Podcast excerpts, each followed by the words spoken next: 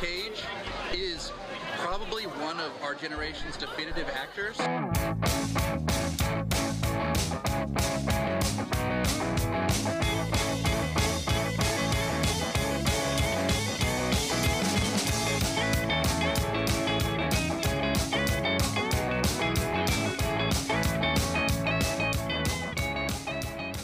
Hello and welcome to Cage Fighting. It's your main man, Andy Gillis here. Hope everyone's doing well in the world right now. Hi, everybody. I just want to remind everybody we don't get paid for this. Um, and sometimes you've got to do things in life that you don't like to do and have to suffer through it. And let this podcast be a lesson to you all out there. Just for great things to blossom, sometimes you have to suffer unimaginable terrors. And that is what we're about to watch ahead. Hello, I'm Matt Guy. Hello. I watched this, and I, as I was sitting there, I was thinking that Matt's not going to like this at all. Yeah, I, I, I it. And I was thinking, oh, what would Meatloaf think? And I don't think he would have done this for love either. And it's it's one of the most. Ah, it's fifty minutes long, and I sat there and thought about it for the next seven hours of the day. This is going to be brilliant. I can't wait for this. This is brilliant. This is amazing. Yeah. You know, I've been waiting all week, and I'm like, Matt ain't watched it yet, but I, I know he hasn't watched it. He hasn't He will send abuse the second he watches this shit. and, it, and it happened. So yeah, I, I knew, I knew that it was coming. Um, I- like, I honestly, I have no idea what to say about this as a film, but I suppose it's a play, really. When when we talk about it, I don't know. It's a David Lynch creation during his Twin Peaks and quite obviously uh, Wild at Heart period. Uh, it was filmed performance in 1989 at the Brooklyn Academy of Music. It is called Industrial Symphony Number One: The Dream of the Broken Hearted. Stu, going into this, I'm assuming you've never heard of this because honestly, who has? But when you said that, oh yeah, we're going to link this because we did it in the music cast, and we'll have it like musical kind of thing two weeks in a row. I thought, oh, okay. Um, I had no idea. I thought, are, th- are we going off piste? Um, is this one of the, the cageless things that we do ev- every now and again? Um, so when it started and he was there, I thought, oh, intriguing. Is he going to be singing? Is this going to be some Elvis thing? And then the, the- then the rest happened. Um, but yeah, I had I had absolutely no idea, no no, no clue at all. Uh, never heard of it before. Um, and then that link came through, and I thought, oh, it's in four three. Oh, this is going to be special. And you can see the grainy stuff at the bottom that it's been clearly uploaded from a tape. Uh, is, is this a tape that's been made from the time? Who knows? But yeah, completely clueless going in, and completely clueless afterwards. Really. Matt, I mean, I, I know you didn't particularly enjoy uh, Wild at Heart, David Lynch, and, and everything. So, did you know that that was this going in, or Uh, where were because of, only because of what you told me. Yeah, I didn't know that this existed um, prior to um, you telling me about it, and I foolishly in my head, even when you did tell me about it, thought it was going to be like Grease. Fuck Well, me! Well, I wish I. There's a lot of grease in it. yeah, it's not Grease. Yeah, I wish it was Grace as well. Right, so IMDb describes this quote unquote film as the performer of the Twin Peaks theme, Julee Cruise's experimental concert film, which opens with a short intro where a man breaks up with a girl over the phone, which devastates her. The concert is set in her nightmarish subconscious mind. So the film opens with Nicolas Cage and Laura Dern on the phone. Their accents bear a striking, striking resemblance to Sailor and Lula from their time with Lynch in Wild at Heart, but IMDb tells me that they're called The Heartbreaker and The Heartbroken Woman.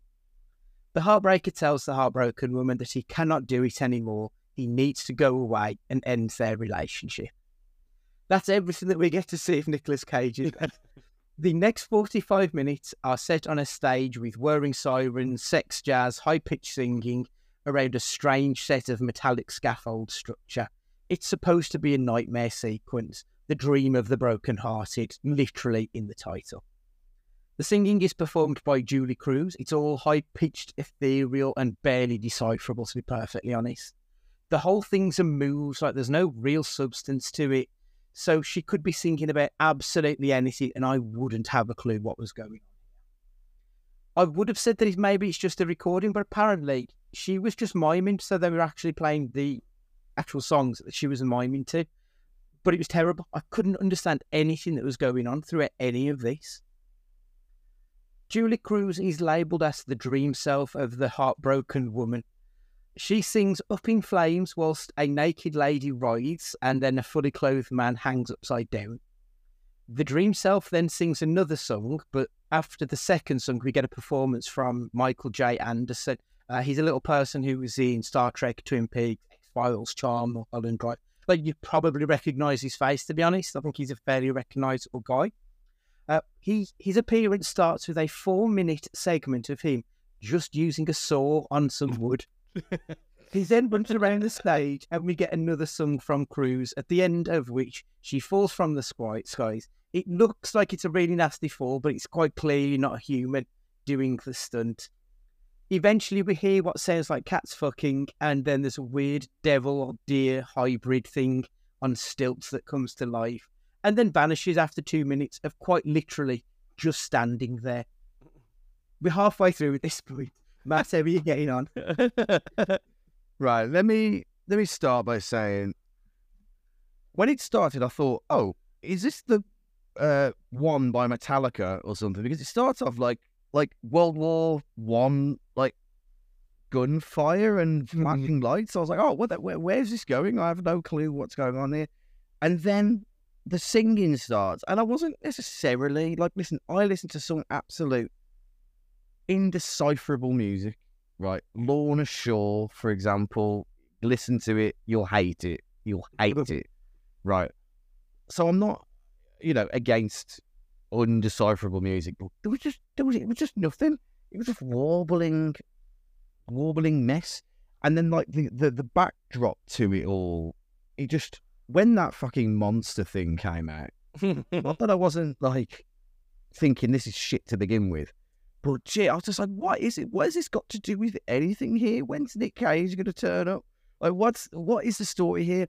And I've come down to one conclusion with this. This is going to make me sound like a proper, like old fuddy duddy political correctness gone mad.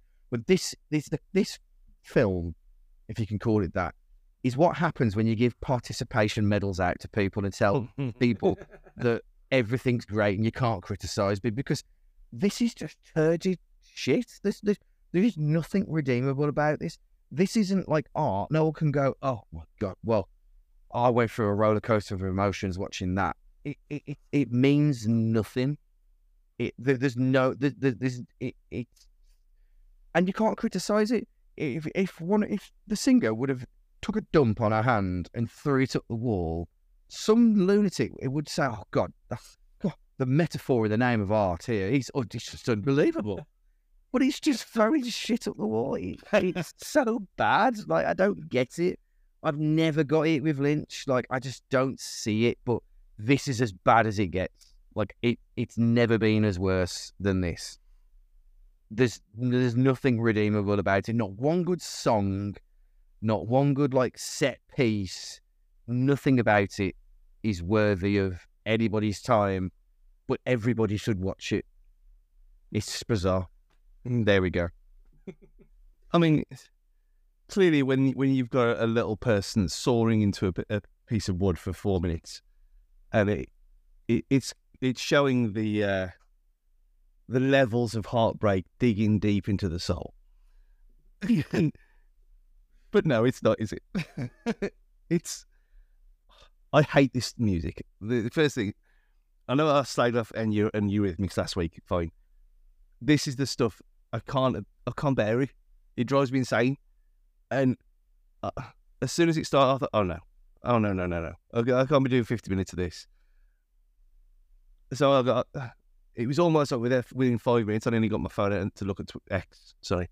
Um, but then the, the stuff started happening, and I thought I found it. I thought, this is fascinating. What what is going on? Why is she why is she floating around? Um, don't know what she's saying, obviously. Um, but then you had all the stuff in the background. You had the, uh, the metal scaffolding. You had them writhing over a, poor old Herbie, all burnt out on the floor. You think, well, what, what is, why is she riding around on the car for? Is, is this some kind of, is this some kind of like metallic, like some kind of mechanical, subliminal message going on? Uh, and he wasn't. And then, then he went, that went away. And then, then the log came out, and then I thought, okay, there's going to be another song in a minute, and then it was, and then she falls from the sky, and I thought, oh, that, that's going to have hurt. That must obviously be the uh, the pain that she's feeling inside. And then the goat thing. I mean, to be fair, it did look pretty good, but considering the age of it, and I I hadn't seen people walking on them kind of like blade steel things for years until after this. Um, I know he doesn't really walk; he kind of hobbles around a little bit on his goat legs or deer, whatever whatever monstrosity he was.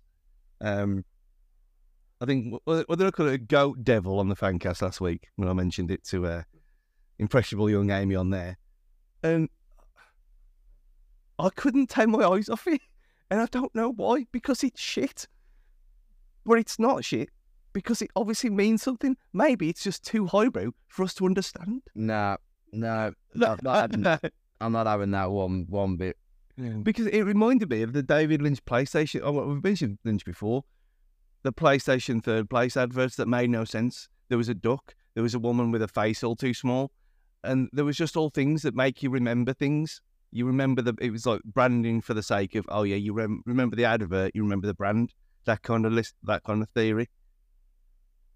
And there was stuff in this that I've watched thousands of films, thousands of hours of TV shows. This should not be memorable because it is awful. But it, it's been in my head for ne- what, nearly two days now. Do not understand why. And this is half in it. This is halfway through. Um, like we'll get onto it at the end, well, in a minute, because I, there's two bits that I think I understand, but the rest of it I haven't got a fucking clue what is going on. Like it is, it's indecipherable listening to what she's saying, but as a work of art, I, I have no idea what he's trying to tell me with it.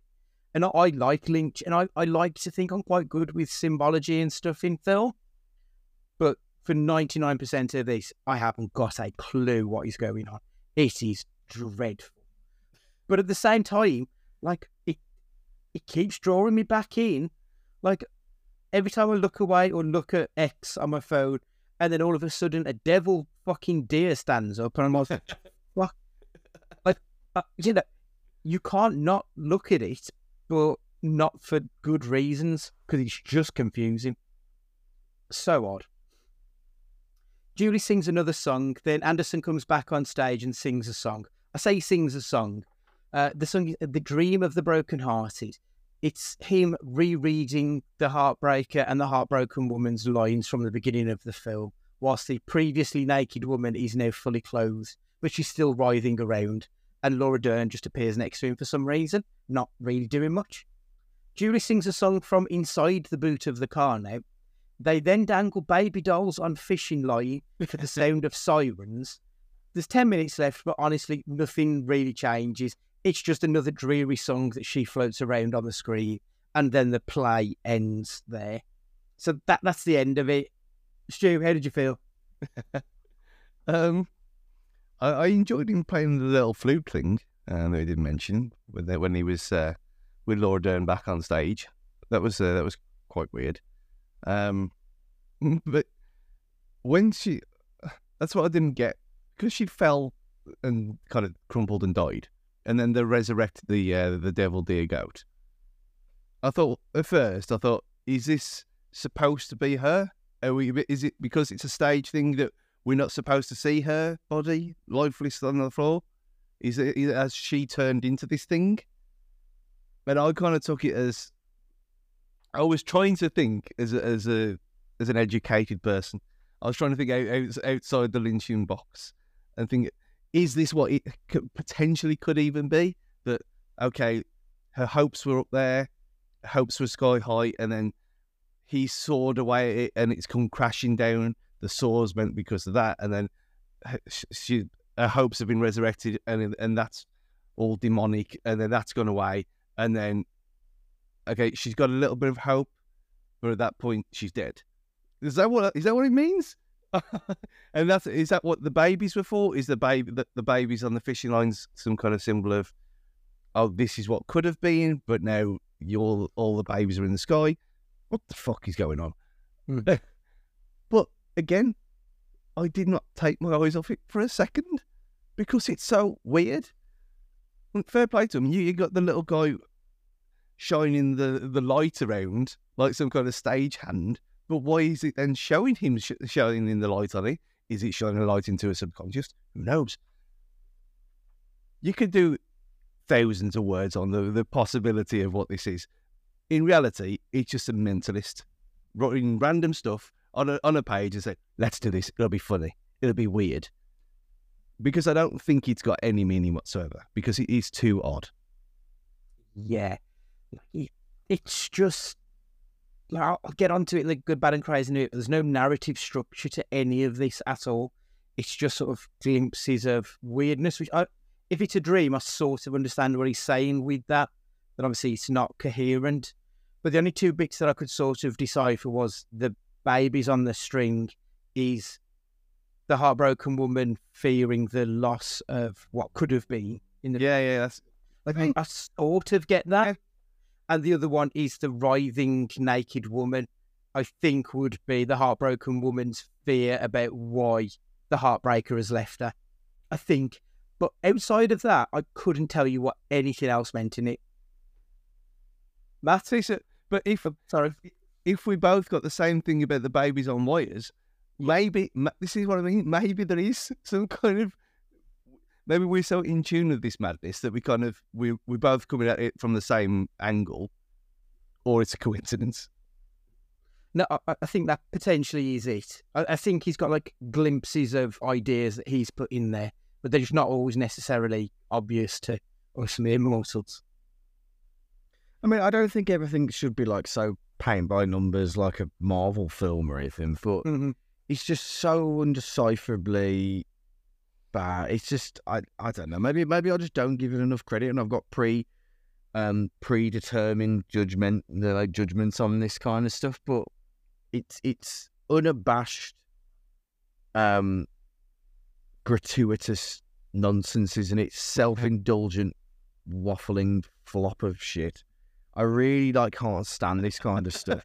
Well, like art, art, it's my issue with art in general. You literally can serve up any old nonsense, and people have got to go, "Oh, well, that's just fucking unbelievable, isn't it?" Like this, this is just, this is just sensational. Like, it, because no, nobody wants to be the, nobody wants to be like the ghost at the feast that just calls calls it what it is, hmm. shit.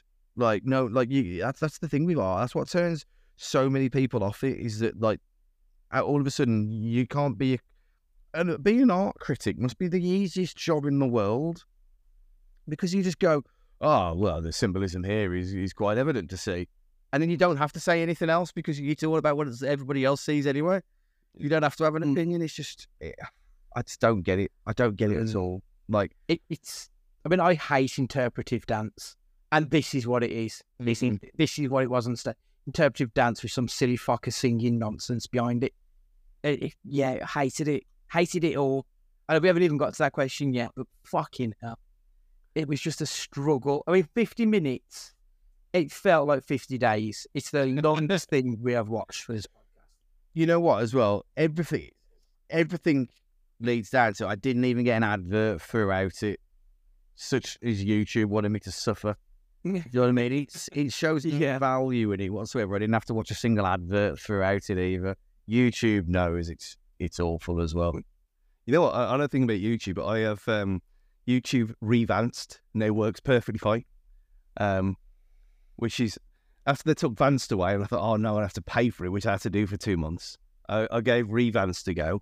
Uh, if you were all, all your borderline criminals out there, it, it, it's perfect. There's no skipping. There's no um, random app closing down. I watched two four-hour podcasts on it on YouTube, both playing in the background and with phone open. Works perfectly fine. Um, again, works better than this this show. Um, You said about the interpretive dance thing. That is that is spot on because that's what it is. It is like, I'll wave your arms around and pretend to be fire. What the kind of thing we, we used to do in drama in GCSE, um, which I kind of enjoyed doing actually, but I wouldn't watch it. You, I enjoyed taking part, and I enjoyed you know the whole expression through dance, and I like, uh, like make your body into a worm and all this stuff, and not doing the worm on the floor. All that, that would have been better. But I do get it if you don't like this stuff, and you don't like interpretive dance or things of this nature, then this is gonna be torture. And even for me, who couldn't take their eyes off it, who did not really like it very much, but I appreciated its madness. It did feel like longer than Lord of the Rings. Mm. That. Uh, so obviously, I've got no budget. I've got no box office for this one. Like, so yeah, whatever. Uh, year in review though. So it was originally released on VHS in 1990, Laserdisc in 91, and then on DVD as part of the David Lynch career retrospective called The Lime Green Set in uh, in 2008. Um, but obviously, this the YouTube video must have been taken from the VHS. So, any guesses what the biggest selling single in the United Kingdom was in 1990? 1990. What was released film wise around then? I wonder. Um, Beverly Hills Cop. And that time, No, um, I mean, it, it might have been, but that's not related to the, the answer. Yeah. no, I've got no idea about nineties. Just Where we like coming coming into like um, listen, Dormer, new, maybe. new, ro- new romantic and stuff like that. Uh, we're coming out of the 80s, sort of new romantic. Uh, this one, to be honest, this is an old song that comes back again in a moment as well, oddly enough. Um, so it is the Unchained Melody reissue by the Righteous Brothers, which is very unusual because 1995's biggest selling single was the Proto Anton Deck Robson and Russell Jerome, yeah. their I- of Unchained Melody. So that song appears twice in the 90s as the biggest selling single of its year, which is bizarre. Yeah, but you remember how massive Soldier Soldier was though back in the day. Oh, yeah, yeah, it was shoot. Every everyone watched it. It was like Line of Duty. Yeah. And I'm guessing that 1919 must have been Ghost if Yeah. Unchained Melody was the biggest single of that year. Um, the two biggest selling albums of 1990 were both best ofs. Any idea which two artists' albums they were? One's a one's a guy, one's a girl. They're both queens. Matt, want to take a stab stab at one of them? They're both queens. Ah, so which gay guy had a best of? oh, Elvis. Yeah. Yeah, I was going to say it's it's the Queen when it comes to it. Yeah, uh, Elton's the till yeah. Um, and which queen would have been having their best of then? Dolly. Not Dolly. I'll, I'll give you a clue, Matt. It, she only came out in the 80s and it's very much a respect, uh, retrospective of her 80s career. I don't know. I haven't got a clue. Stu, any guesses? She was huge as well. I mean, she still is big, but I it's not the kind of music I've ever listened to, but she's um adored by many. Whitney Houston. We're gonna say Cher.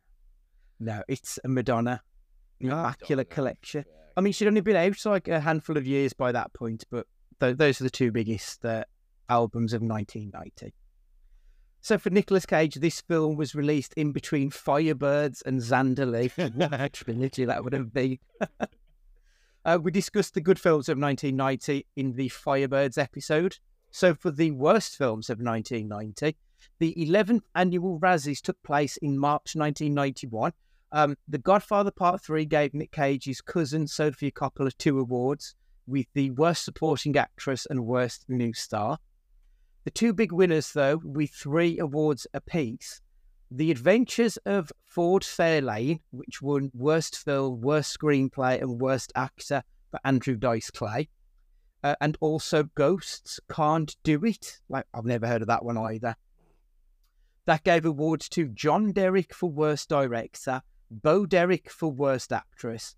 And would either of you like to ha- take a guess at who won the Worst Supporting Actor that year? Are they called Derek as well? They're not, no. I don't know. it's Al Pacino was he? Was he in the list? It's not Al Pacino. Stu, any guesses? Judge. I, I think it's someone who has. I think they've won two Razzies. This person has. Um, I'm going back with Judge Ryan Albert. Why not? Donald Trump of all people. So apparently he appeared in this Ghost Can't Do It film as himself. I think he won one for um, Home Alone 2 two years later as well. So there were no critical reviews on Rotten Tomatoes. So what do you think the audience scores? Out of 10, out of 100? Stu? Um, it could it could be either, couldn't it? I mean, the the sensible thing to say is like two out of hundred. That's But- what it should be, yeah. That's what it should be. But there's so many people. If if you they if you're taking, you're not going to fall out with this, are you? If you you're going out of your way to find it, and not for a sadistic way like this, um, that you maybe that you like this kind of stuff. So I- maybe like eighty odd. I, don't, I have no idea. Matt, what do you reckon? I I've got to say I I, I it was the second I finished watching it I had to start like searching for it so I know what the answer is because I, I couldn't I couldn't I had to see if there would there any lunatics in this world that like this trollop and fuck it I wasn't I was wasn't disappointed Hmm. you give the answer away and then we'll talk about it because God Almighty some of the fucking reviews So IMDb, it's got a 7.0. on Letterboxd, it's got three and a half out of five. The Rotten Tomatoes, I mean, there's only like just over 50 people have voted on it, but it's got a 64%. I, I, I honestly don't know what people have seen in this film to be giving it good reviews at all. Um, the only review from like a critic that I could find was from Josh Zyber of the Bonus View. He gave this production a three and a half star review, saying there isn't much point in trying to decrypt its symbolism, which is mostly a hodgepodge of images and motifs from the director's earlier works. What little semblance of narrative construct is delivered during the opening video prologue with Laura Dern and Nick, Nick Cage. And that's the only reviews that I could find. Doesn't really tell you much.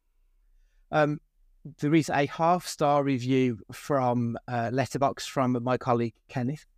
Um, he said, "So I think I've pinned it down. The more a David Lynch work is bound to the necessities of a plot and storytelling, the better it is. His weird sensibilities need to be anchored to something.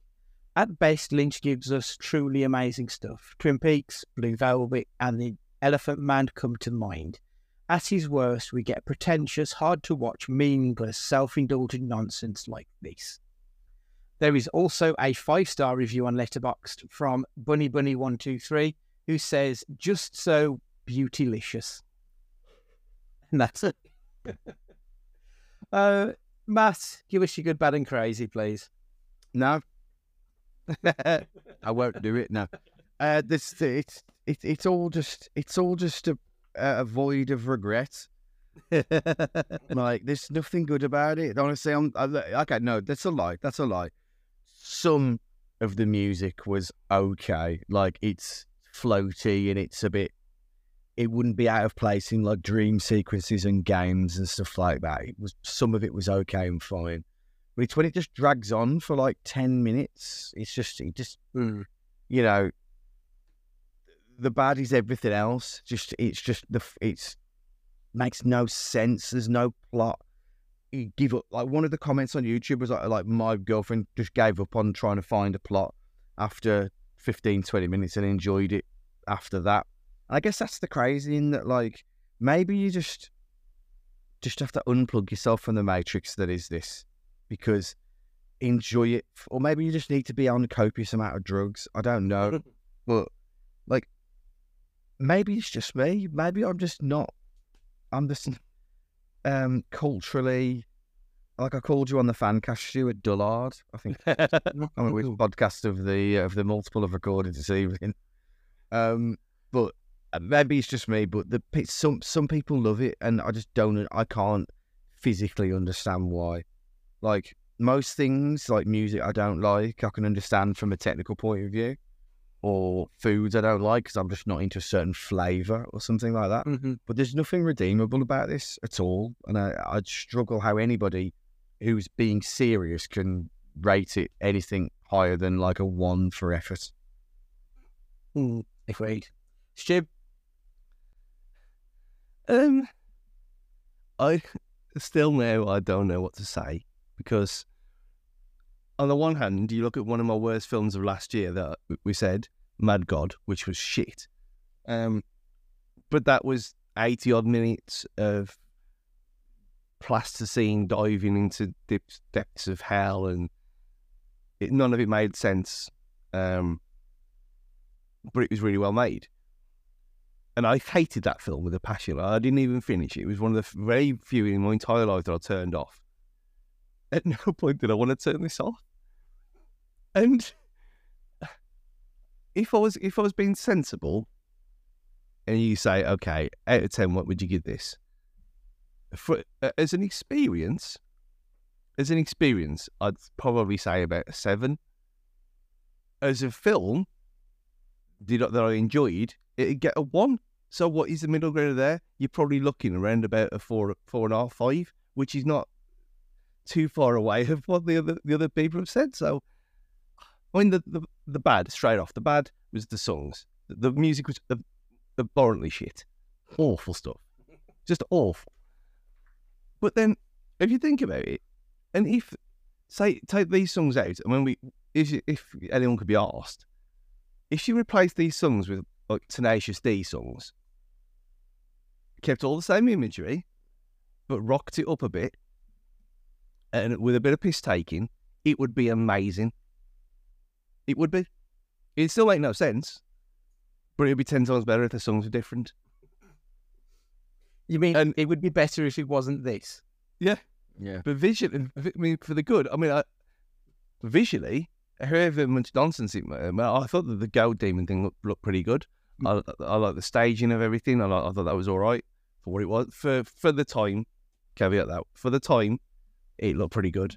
Um, so for effects wise, decent. Everything else, no. Um, but I didn't hate it. I don't know what's happened to me. Yeah, what what can you say? So my good, I I, I really struggled. Like it's mercifully short. Is is my real good thing that I didn't have to waste more than an hour watching it, which is something. I, I mean, I haven't seen Twin Peaks, but from everything I've seen, it appears that if you appreciate Twin Peaks, you'd probably get something Yeah. out of this. Which I did. So, it, I wouldn't say it's good for me, but I imagine if you're watching it, it's good for the people who it's probably intended for. I, I'm really clutching at fucking straws with that, though, to be perfectly honest. So, um, my bad. So, I saw in one article that they said that Cruise's performance should be considered a nightmare representation of the woman's psychological turmoil. But obviously, there's no narrative structure other than like the odd bits that I mentioned before, which I think there's some kind of symbolism there. But the problem with all of that is that none of that makes any sense because it's so hodgepodge, as that critic previously said. It's not so over the place. It doesn't take you on a journey and it doesn't invite you in. It doesn't give you anything really. Like, I, I don't know what you're supposed to take from this quote unquote film. I, I get the impression that Lynch may have been boffing fucking Julee Cruise and it was just an excuse to put her on screen. Like, I, I don't know if maybe that's just all it was. I don't know what any of this means, and I hate that. I, I hate not knowing, and it just fucking riles me up no ends. So that's my bad. Is everything to do with this film? I say, yeah. Uh, crazy. So this was at the creative height of Lynch's powers. Like by the late eighties, early nineties, Lynch had been producing music. His heart, his art had been hung in prestigious galleries. It had mainstream success as well as critical success with Eraserhead, Elephant Man, Blue Velvet, Wild at Heart. Obviously, people were loving Twin Peaks. He must have felt untouchable, which is probably why he made this and thought that it would be great. So I just find it crazy to think that, as I said, this was the height of his powers, and this is what he was putting on. Like, I just don't understand how those two worlds met up with this because any sane person should have seen this and told him to just put that in the bin because that's that's where he belonged. Yeah, ridiculous. Uh, Mass, did you enjoy the film? Uh, I you know I didn't I didn't say anything else about it. I just um chalked this one down to uh, labour of love. Yeah, I'm, I'm going to say no as well because I'm certain Stu's going to book the trend in a moment. so yeah, it's, it's a no from me. Me- I mean, we've said a lot. Uh, I was shit. That's it. Stu, did you enjoy the film? Oh, I didn't enjoy it though. That's the point. I didn't enjoy any of it. Bro, was transfixed by it. And it's the whole art argu- argument, and I do enjoy Twin Peaks, and I do like weird stuff now and again. But it seems to be, it has to be a certain place and time for me to enjoy this stuff. If I'd watch this at, I don't know, half 11 at night and I was knackered, maybe it'd piss me off. Um, but I'll watch it pretty much first thing in the morning. Um, and I, I was not drunk or hungover anyway, and I was, I was just transfixed by what I was seeing. And I played, I've played Death Stranding, which is equally not as weird as this stuff like Kojima and all, and some of the odd Metal Gear Solid stuff over the years. I like weird stuff, um, but you could easily say, oh, we could make a film like an ode to Wednesfield, and we could put like shopping trolleys on top of barges upside down and colour the canal in with green, even more green than it is, and then start hanging little plastic deer around the place and film that and then put it out on YouTube and someone would finally meet him, even though it's just bollocks. Which is, this seems like it's see how far we can possibly push things and yet it still gets released. And this is all this was. But I was transfixed, like I've said. I didn't like it, but I didn't hate it either, which is what I'm amazed at. Would you recommend people to watch it though, Stu? I texted, I sent Goldie the link straight away. I said, see how long, see how far you can get in this. It's 50 minutes long, just see how far. As an endurance piece, I think if you can put yourself through it, it's something. Um, but there's, I don't know many people who like David Lynch anyway. Um, so uh, if you don't like him, there's no point recommending it because I know you're not going to watch it, and if you do, you're not going to enjoy it, and you know you're going to hate me for it. So I can't recommend it to anyone really. I- I'm assuming you would recommend people watch it, Matt. I think people should to then have an appreciation for the things they do actually enjoy. Um, yeah, people should just watch it just just to just to share my hate. Um, no, but you know, yeah, if I'm sure there are better, you know, 50 minutes that you can spend with your life, but actually, if it, if it means you can in, have a laugh with this podcast alongside it, then yeah, go for it. Why not? So was Nicolas Cage good or was Nicolas Cage bad? I mean, it's a bit of a void question, isn't it? He, he literally has a dozen words in this. Uh, I think it would be unfair to add it to the scores. To be fair, yeah, um, yeah, because I don't know what did what I don't wonder what we scored him on Wild at Heart. We kind of just have to go with the same score, really, I guess, because um, he just is that character, isn't he? Let's be honest. yeah, he is effectively. I mean, like in my notes, I said he, like I- I've put void because you can't really answer that question. Um, he's not bad, he's not great, but it's not because of him. It's because he's literally on screen for 30 seconds and he's got Mhm. nothing to work with. So, like anyone could have done it, realistically Good. speaking, because you don't need. There's nothing from the Wild at Heart characters that come across other than he's using the same accent that he Mm. used there. So, yeah, there's there's nothing to it. Stu, have you got anything at all to say about Cage's performance in this?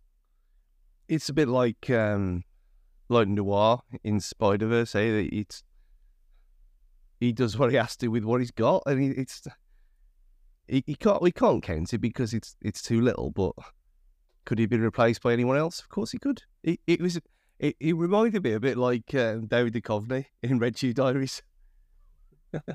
Yeah, I, I get what you mean. Actually, yeah. Yeah, where he's just he's there at the start and the end, and then that's it. But he's he's got no actual reason for being there Mm. in the plot of the um, episode itself. So if you count in David Duchovny, he, he could have done this as well. So it's null and void for me too. So for just for, for the record, I said that Nick Cage was good in Wild at Heart, but you two were against me and said it was bad. Uh, so finally, if you enjoyed Symphony Number One, Industrial Symphony Number One, sorry, The Dream of the Broken-Hearted, you may also like. Stu, Um, pouring bleach into your eyes. Um, I I just go and say, just go and watch Hamilton. It's better in every possible way. Hmm, yeah, no arguments. Matt, Uh, well, go watch Grease because that's what I thought it was going to be, and that's what I wanted it to be. Um, by the end of it, how much of a letdown is that? I think it's going to be Grease and be fucking weird experimental nonsense. awful. awful. um, I'm going down the route of just because it's on YouTube. That seems to be the only way you can see it. So a couple of YouTube creators, um, NPR Music, they do something called Tiny Desk concerts, and they're just like tiny little 15 minute gigs where people go into a small office and play for you know 20 odd people in an office block. I think that was the first place I heard Lizzo. Taylor Swift's been on there, Post Malone, Action Bronson, some of the bigger names. But then there's just a shitload of nobodies. Like you might find some random Brazilian street band on there, and you get a, a bit of everybody. It's really cool. So yeah, the Tiny Desk concerts is good. Some of my favourite film reviewers on YouTube: OSW Review, three Irish lads who predominantly do old wrestling shows, but they also have some fun with some really great and some really terrible films as well. So check them out. And finally, Patrick Willems does some really interesting, enlightening, and fun video essays about films. So if you're on YouTube and you you want to watch something after you've spent 50 minutes watching this, those three places might be a good place to start for you. Right, so that's another Nick Cage film in the record book. So we're one film closer to completion. If you've seen this one or anything else that we've ever discussed, get in contact with us, cagefightingpod at gmail.com, or make sure you get us on the socials at cagefightingpod. Uh, as you're listening to us now, please make sure that you're subscribed so that you don't miss an episode of the podcast. Uh, once you're subscribing, please do leave us a review. It would really help us out. Finally, thank you very much for just giving us your time this week. Uh, it was quite short and sweet for a picture pod, which is always good to see. Um, so for this week, Matt, would you like to say goodbye? Take it easy, everybody. Look after yourselves. Have a fantastic week ahead. And if you want to be a respected and well revered uh, film artiste, then just release any old shit because people will love you for it. Ciao for now. Stu, do you want to say goodbye? I mean, we almost managed to get to the, the length of the uh, the actual film itself again, which is very close. Um, but yeah, I'm, ju- I'm trying to deliberately ramble so that that happens. But it, it, it, These look, are five minutes, and Yeah. um, I mean, we could talk about sound bars. I mean, I was quite impressed with myself with with that little deal. But um, yeah, even having a brand new sound bar, I wouldn't put this nonsense through it. Um, let's put it that way. But if you enjoyed it, it- well, if you even watched it, just get in touch with us because I. I've sent it to a few people. I'd be astonished if anyone who's who's suffered and uh, listened to this podcast would go and watch it for themselves afterwards. Beforehand, yeah, because we we've tricked you into it. Um, but afterwards, if you have, then let us know because that'd be amazing. Goodbye. Mm, I'll tweet the link out anyway. So just in case you want to find it, it- it's there for you. So mate, yeah, as I say, I'll tweet it out. It'll be on the socials. Get us on there. Uh, it's goodbye from me, and remember, be excellent to each other.